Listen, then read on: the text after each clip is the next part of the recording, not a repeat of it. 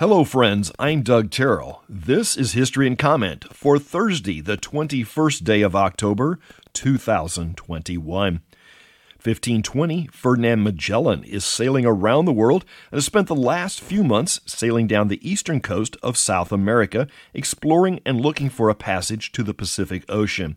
Today he finds one.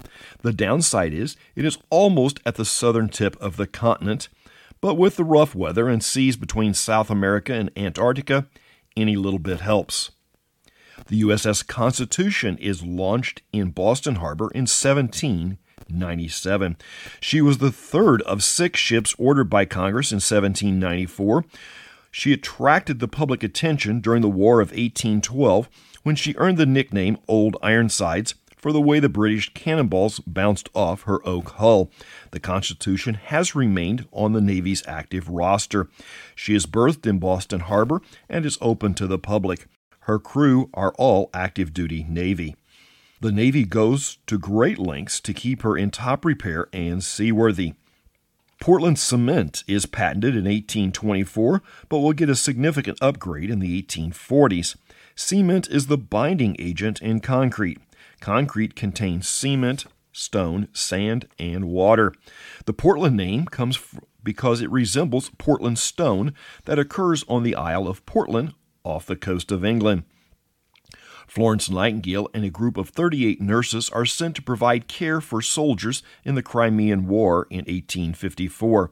Her high level of care will bring nursing to a professional level and gain much respect. Of course, all nurses know that Florence and her lamp are st- symbols still of the profession. Thomas Edison applies for a patent for the incandescent lamp in 1879. 1892, the opening ceremonies are held for the Chicago World's Fair. Due to construction delays, the fair will not open to the public for another seven months. Known officially as the World's Columbian Exposition in honor of Christopher Columbus and the 400th anniversary of his voyage. The fair will run for six months and host 27 million visitors. The HMS Niobe arrives in Halifax, Nova Scotia in 1910 she becomes the first ship in the Royal Canadian Navy. Mary Blair is born in 1911. She was a concept artist for Walt Disney, designing characters for some of Disneyland's attractions, including It's a Small World. The music business has a lot of people in the spotlight, but maybe more behind the scenes who have had a greater effect. Owen Bradley was one of those people a musician from a young age, and a bit later a musician and performer in his own right, but he made his mark as a record producer.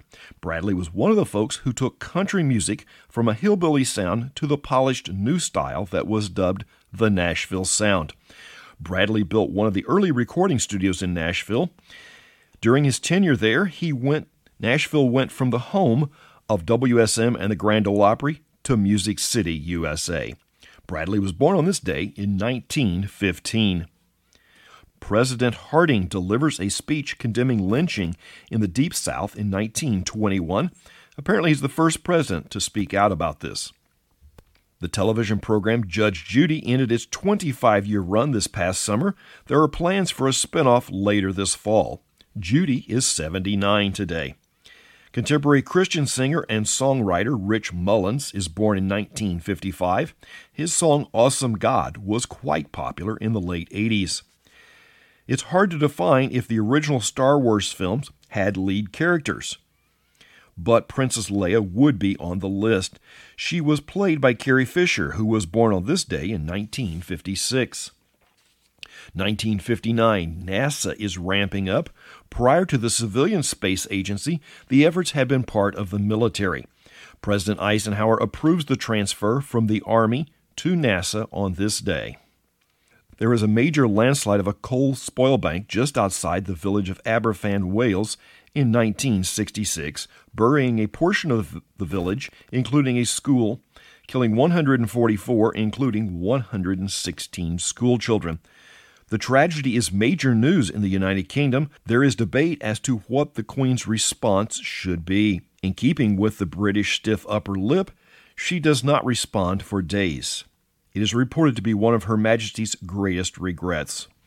1983, the meter is redefined to the distance light travels in a vacuum in a bit less than one 300 millionth of a second. The exact number is 299,792,458. How that is even measured is baffling.